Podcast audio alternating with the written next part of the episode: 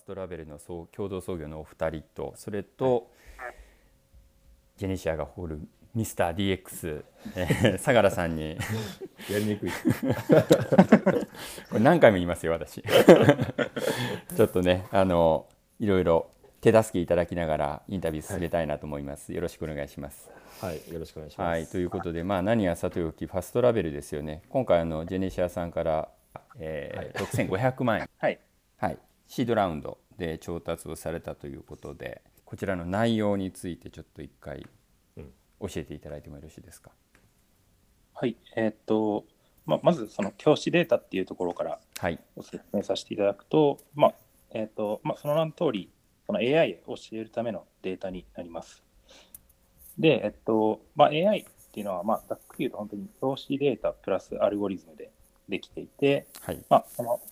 その、えっとまあ、教師データっていう大事な部分ですね。うんまあ、それを、えっと、作成することができるえー、とプラットフォームっていうのを提供しています。はい。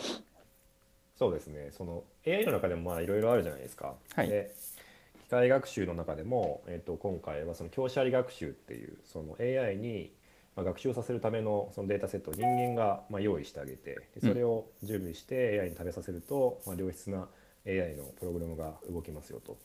いう話で、はいまあ、教師あり学習と、まあ、教師なし学習と、あるいはまあ機械学習でえー、と以外の、まあ、深層学習とかもある中で、まあ、なぜその機械学習の中でも、まあ、教師あり学習っていうところにまずはその、うんまあ、着想を得たかっていうところ、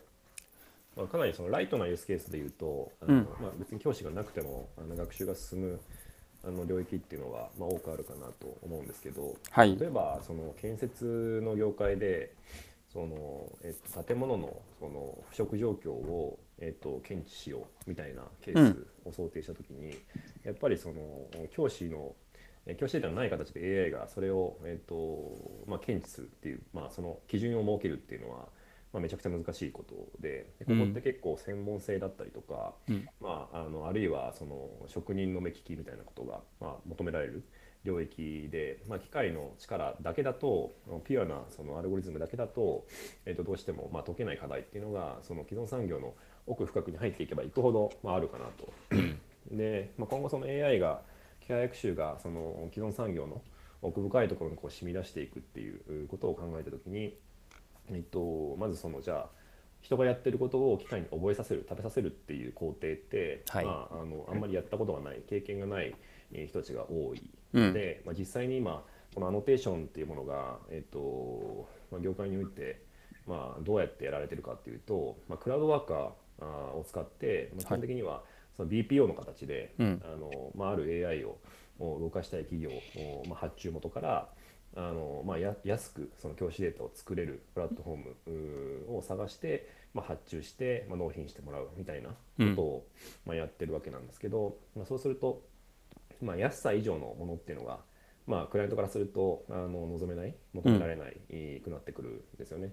うん、で単純にまあオフショアで例えばベトナム、ベトナムにクラウドワーカーをまあ多く抱えていて、うん、でそのまあ人件費のアービトラージを使ってまあ安くそのアノテーションができますみたいなことはまあできるんですけど、うんえっと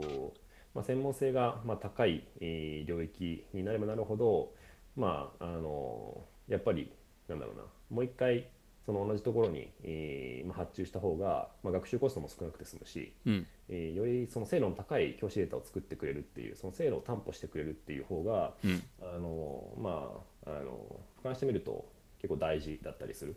ので、まあ、そのコストを抑えるってこととその精度を担保するっていう、うんまあ、ある種、まあ、廃反するようなあの課題を、まあ、一緒に解いていこうっていうのがあのファストラベルのもともとのあのまあ、着想というかですね。なるほど、はい、コンセプトとなっているところかなというふうに認識をしています。あの一個ちょっと巻き戻してアノ、アノテーションの作業って、まあ、あの私のすごい拙い知識だと、まあ、何かのデータに対してラベルつけたりとかそのタグつけたりとかそういう作業っていうふうな認識なんですけれども、はい、それで間違ってはいないですか？あ、はい、その作業って今ってそのまあ、アナログな現場から例えば先ほど言われたような工場とかそういったところからこう収集するときに今ってどうやって収集したりとかってされるんですか？まあ、例えば工場であればカメラを設置して、はい、えーとまあ、そのカメラを、えーとえー、そのまあ、その会社さんの、えーとはいまあ、サーバー上にこうどんどんアップしていくという、はい、まあ、そういった形で収集して、その後、うん、えーとそのまあ、専門の例えば品質管理の担当の人とか、まあはい、そういった方が、えーとまあ、ここが異常、異常であるみたいなところの、まあ、ラベルをこうひたすらつけていくという、はい、まあ、そういった形でやってますね。そのラベルをつける作業って何、ツールは何でやってるんですか？あ、ツールは本当いろいろなんですけど、はい、えっとまあ、無料ツールもあれば、うん、えっとまあ、我々のような、えっとまあ、ツールもあるというような、まあ、そんな形ですね。なるほど。なので、えっとまあ、画像に対して、うん、まあ、ここは異常ですっていうのをこう色塗りしていくような、はい、そういった形で作業するんですけど、うん、えっとまあ、これが非常に大変ですと。ちょっと間違えただけでも、うん、エーアイ がすぐ間違えちゃうっていうところで、あまり雑にできない作業になって、うん、でこれを、えーとまあ、数枚であれば、えーとまあ、すごい品質の高いものが、まあ、こうできると思うんですけど、はい、結構大量に、うん、えー、といちまんじゅうまん、じゅうまん枚っていうレベルでディープラーニングっていうのはこう大量の画像を必要とするので、うん、まあ、それをやろうとすると、えーとまあ、結構品質の担保っていうのがなかなか難しくなって、結局その、まあ、品質の悪いものをこう エーアイ に食べさせても、まあ、一向に精度が良くならないって、まあ、そういった形で、まあ、現場では課題が起きてますね。なるほど。人の手でじゅうまん枚とかいちまん枚とかやるんですか？そうですね。本当にもう本当信じられない作業かもしれないですけど、あ エーアイ の、はい、エーアイ の動いてるこの下のところで人がいっぱいこうクラウドワーカーの人たちが手作業してると。そうですね。現代の高校生みたいですね、まあそうですね、本当にそんな感じで、で、まあ、本当最初の初期の頃だと、まあ、結構簡単な エーアイ、うん、どちらかというと犬猫とか、 なんか動物にラベルをつけようみたいな、うん、まあ、そんな簡単な エーアイ が、まあ、割とあったんですけど、本当にこうより産業に深いところになってくると、例えば医者が見るレントゲンの画像とか、なるほど、なると、まあ、クラウドソーシングだと、まあ、無理ですと、そういったものがどんどん増えてくると、今後世の中的に。なるほど。で、でこれはもう海外の事例なんですけど、うん、実際そのテスラ、テスラさん、あの自動運転 エーアイ を作ってるんですけど、はい、えっとまあ、そこで、えっとまあ、エンジニアさんびゃくにんほど抱え、抱えてるんですけど、まあうん、せんにんその教師データを作る専門の部隊っていうのを抱えていまして。せんにんせんにん教師データ作るためにあ、そうです。はい。その人たちがえっちらおっちらこうタグ付けしてるってことですか？あ、そうですね。この信号機は青ですとか赤ですとか例えばなんかこうたまになんかオレンジのものが出てきたりするんですけど、はいはい、そういった時どうするんだみたいなまあそういった作業っていうのをもう本当に、まあ、最先端の、まあ、テスラテスラテスラですらそうですね。なるほど。これはじゃあまあ別に、まあ、もう一般的なことっていうことなんですね、うん。そうですね、まあ、どちらかというとこう今アルゴリズムがどんどんコモディティ化していって、うん、えー、とよりその教師データの重要性っていうのがこう増していっている状態。ああ、なるほどなるほど。処理する方のアルゴリズムはまあまあある程度もう揃ってるけれども、そのデータの精度によってまあ答えが違ってくるから、まあ、そちらの方のデータの方がまあ優位性というか、そうですね、価値が出てる、えっと、企業 エーアイ を作る上では、はい、もうディープラーニングのアルゴリズムが最新最先端のものも、うん、まあ、GitHub っていうその、まあ、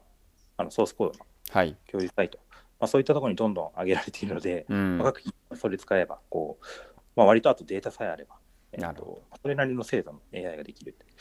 なので、まあ、本当に今後の企業の強みとしてはその、うん、まあ、よりデータを持ってていかにこのラベル付け大量にできるかっていう、うん、まあ、データでデータ量で殴るみたいな、まあ、そんな戦いに、うん、なってるっていうのが今 エーアイ 開発の現場で起きていることですね。なるほどなるほどなるほど。業界各業界今ね全産業、えー、デジタル化進むでやろうっていうのに、まあ、言われているので、まあ、その、はい、各バーティカルでそのさまざまな細かい事象に対してのそのデータがまあ生まれてくると。でそれをきちんとアテーションしていかないと エーアイ が作れない状況があるということですね。そうです。で実際にそのテスラもそういうリソースのやっているので、うん、よんぶんのさんはアノテーションの作業に使われていると言われる。うん、なるほど。相良さんがすごくこの今回の事案に対して興奮されているのがようやく分かりました。あディーエックス ですね。そうですよ。ディーエックス の、あのー、ある意味地味なんだけど、まあ、誰かがやっぱりやってあげないといけない、うん、その重要な作業、隠れた重要な作業っていうのがあって、うんうん、ここをこう解いていくっていうアプローチですね。なるほど。よくわかりました。で、あのーまあ、もうちょっとファストラベルさんの、そのソリューション自体の優位性みたいなところに少し入っていきたいんですけれども、まあ、あの今言われた中では、そのアノテーション作業自体を効率化するっていうふうにまあ言われているんですけれども、ここは具体的にはどういうふうなことが起こって、えー、効率化が発生するんでしょうか。そうですね、えっと、例えば、えっと、自動化、半自動化っていう部分で、えっと、効率化をしようと思ってます。うん、これは、えっと、例えばこういちまんまい画像があったときに、まあ、全て今ゼロからつけている状態っていうのが、まあ、大抵の企業がやってることなんですけど、はい、まあ、例えばこう最初のにせんまいさんぜんまいである程度のモデルっていうのができるので、うん、えー、そしたらその後半の部分は、えーとまあ、ある程度簡単に半自動化っていうところで、えーとできるようになると、まあ、そういった、えー、なるほど。それちょっともう少し具体的に説明いただきたいんですけれど聞きたいんですけれど、その、はい、にせんまいまでは、まあ、あの人の手でこういろいろタグ付けしたりとか色塗りしたりだったりとか、そういうことをまあやってると。で、大体それでもう人間のそのなんていうのかな、パターンみたいなものがそこでもう分かるので、そこから先の、まあ、はっせんまい何千枚っていうのは半分自動化できると、そういうことですか。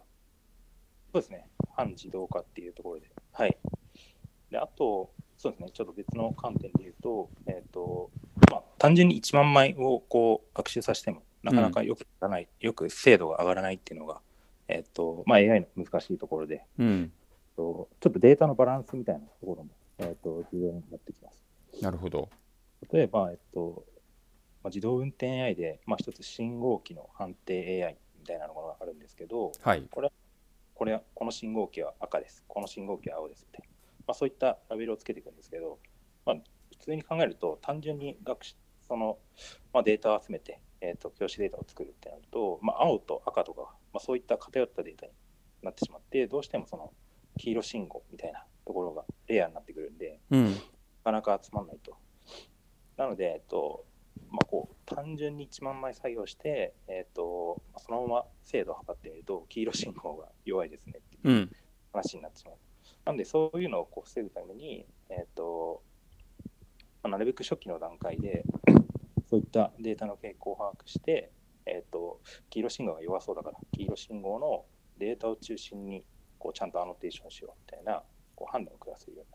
になる。なるほど。そういった仕組みをいろいろ用意しているというのがこのパスタで、いろいろ効率化の、えーと、機能はあるんですけど。なるほど、ありがとうございます。相良先生、あの注目をされた部分っていうのは、こういうサービスっていうのは今までは他には海外も含めてなかったんですか。えー、っと海外だといくつかあの出てきては、えー、いますね。うん、あのスケールとか、まあ、スケール エーアイ、旧スケール エーアイ とか、まあ、いくつか、はい、あのソリューション、同じような着眼点のソリューションっていうのは、うん、出てきているんですけど、国内だとまだまだそのまあそうですね、パークションを見てもエクサウィザーズを見ても、うん、アブジャを見ても、そのモデルの開発そのものを含めた、うん、まあ、トータルのその エーアイ 受託っていうのを、まあ、あのやってるプレイヤーが多いなと思うんですけど、なるほど。あのそれがどんどんそのコアの エーアイ におけるコアっていうのがどんどんそのモデルの開発からデータの作成運用っていうことに移っていったときに、じゃあ、えっと、そこの本丸は何かっていうことを考えると、まあ、あのアノテーションだけじゃないんですけど、うん、アノテーションから入り、えーまあ、エーアイ のデータパイプラインを、まあ、あの包括的に取っていくっていうアプローチは、うん、あのとても面白いチャレンジだなと思ってて、これ逆に、えーはい、その今パークシャーだったりアベジャのお話ありましたけれども、まあ、彼らも同じような課題感は絶対に感じていたはずなんですが、うんうん、なぜそこに取り組んでこなかったたのか。えっと、正確に言うとあのやってるんですね。アベジャも数年前にそのアノテーションサービスを、えっと、立ち上げて、うん、企業向けに提供していたりするんですけど、今結果としてもう撤退してるんですね。うん、でなぜかっていうと単純に、まあ、アールオーアイ があんまりあの合わないから、要は、うん、えっとそのなんだろうさっき言った エーアイ のそのまあえっと領域を止め取り巻くパラダイムシフトとかをまあ一からそのクライアントに説明して、はい、だからここが大事なんだよっていうことをまあ説明するよりも、うん、そこら辺をまるっとブラックボックス、まあ、ある種のブラックボックスにしたまま、うん、あの エーアイ をえっとまあ精度のいい エーアイ をまあ作りますっていうそのまるっとまあふわっと全部受け負っちゃった方があのまあ収益は上がりますよね。なるほど。はい。で、えっと、そこだけを切り出してやるってインセンティブが、まあ、彼らの中にあんまりないんですね。確かに、うん、なので、まあ、そういうその構造的な、まあ、ある意味でのイノベーションのジレンマみたいな感じかもしれないんですけど、そこをこう会社のリソースの配分として、まあ、意思決定しづらいっていうのは あの、あるんじゃないかなと。なるほど、すごいよく理解できました。あの確かにね、このディーエックス っていう言葉自体がその一気に火を吹いたのもここいちねんとか半年とか、まあ、本当にそれぐらいのタイミングですからね。だから、うん、まあ、ある意味ではトレンドタイミングっていうのがすごい抜群だっていうふうにも取れるってことですね。そうですね、うん、あとあのちょっと話を変えてあの相良さんと、えー、ファストラベルのお二人、まあ、上田さん鈴木さんどういうふうにしてお会いされたんですか？えっとですねあのソーシングは実は僕じゃなくて田島さんで。なるほど。で田島さんがインキュベートキャンプでタッグを組んだのが鈴木さんなんですね。ああなるほどここでインキさん出てくるんですね。はい、鈴木さんあれだった鈴木さんはもともとどういったお仕事されててこちらを創業されたんですか？はい、そうですね、えっと、軽く紹介するその大学と大学院ではその機械学習のどちらかというとアルゴリズムの方の研究をしていて、うん、なるほど。まあ、研究室では、まあ、アルゴリズムを必死にこう改善していくようなまあそういったことをやっていて、その後あのワークスアプリケーションっていうあなるほどソフトウェアの会社に入って、まあ、そこでまあエンジニアリングやった後に、えー、といくつかその会計システムにその実際に エーアイ を組み込むっていう、うん、まあ、そういったことをやっていました。なるほど。で、とまあ、まさにそこで教師データの苦痛に出会うわけなんですけどはいはいはいはい、はい、いっかげつぐらいこう伝票にタグをつけるっていう作業がはい、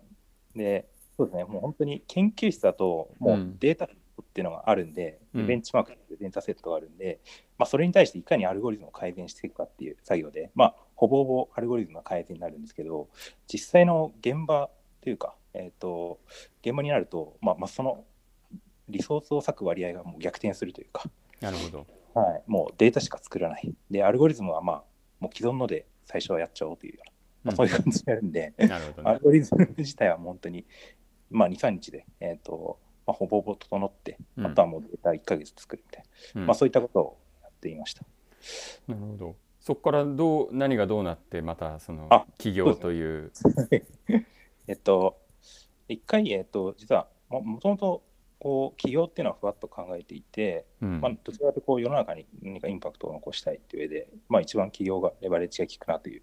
ところで、まあ、結構そのそういう観点でエンジニアリングっていうのをこう幅広くやっていました、うん、で一度そのワークスの後に実は起業していて、はい、えっと、フードデリバリーの領域でなるほど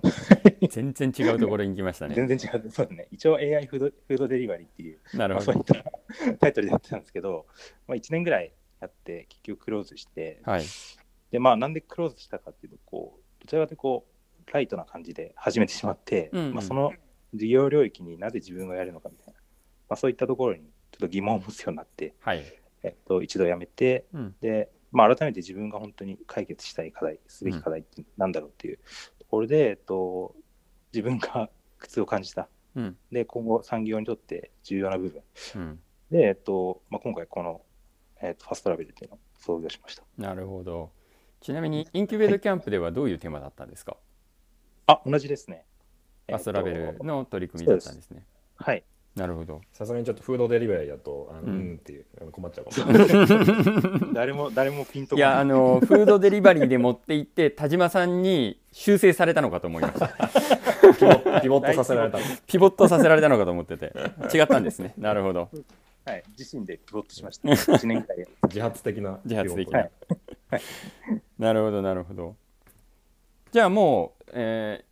ー、キャンプの後、まあ、田島さんからはどういうアドバイスがあったんですそうですね、えっとまあ、よりその、うん、なんだろう戦略とか、えっとうん、組織組織面で、まあ、ちょっとエンジニアふたりで始めたっていう部分があって、はいまあ、そういったところをちょっと強化しようみたいな話をいただいたり、うんまあ、あと今後の大きな流れみたいなところを、はいまあ、自分の中にあるのをちょっと言語化していくっていう、うんまあ、そういった、えー、と, ところでちょっと壁打ちを結構数ヶ月ぐらいですかね、はい、にさんかげつぐらいさせていただいて、はい、で今回、えー、と一緒にやりましょうという形になったというところですね。すごいですね、相良さん、はい、いかがでしたか、ファーストインプレッションは。ファーストインプレッションすごくなんだろうな地味なんですよね、やっぱり地味で、うん、あのやっぱりなんか知る人ぞ知る的なあの領域ではあるんですけど、はいまあ、ある意味で僕もその前職あのデータ分析 の, あの基盤をクラウドで提供するっていう、まあ、トレジャーデータっていう会社にいて、はい、でトレジャーデータのアプローチもかなり、まあ、近いところがあるんですね。データ分析も、まあ、エーアイ の, あの領域と同じようにですね、そのデータの分析そのものよりもやっぱデータをいかにそのいろんなところに散らばっているデータを同じフォーマットであの集めてくるかっていう収集の工程に全体のななわりぐらいのまあリソースとコストがかかってしまうっていう、うんまあ、そういう構造的な、あのなんだろうな課題があって、でトレジャーデータもその分析基盤自体を作ってはいたんですけど、うん、結構まあ強みとしていたのはその収集のモジュールを、えっと、幅広く作ってですね、でそこをお客さんに提供してあげることでその分析の手前の収集の課題を解決してあげるっていうことがかなり、うんあの刺さって割とあの初期的にはあのスケールしていったっていうのが、まあ、あったので、まあ、ある意味で既視感というか、なるほど、あの同じ構造がその エーアイ の領域でも言えるんじゃないかなというもので、まあ、かなりこう、うん、そのクロート好みではあるんですけど、まあ、そういったあのバックグラウンドもあって割とこう ス, ストンと落ちてきたっていうか、そんな出会いでしたね。なるほど、ありがとうございます。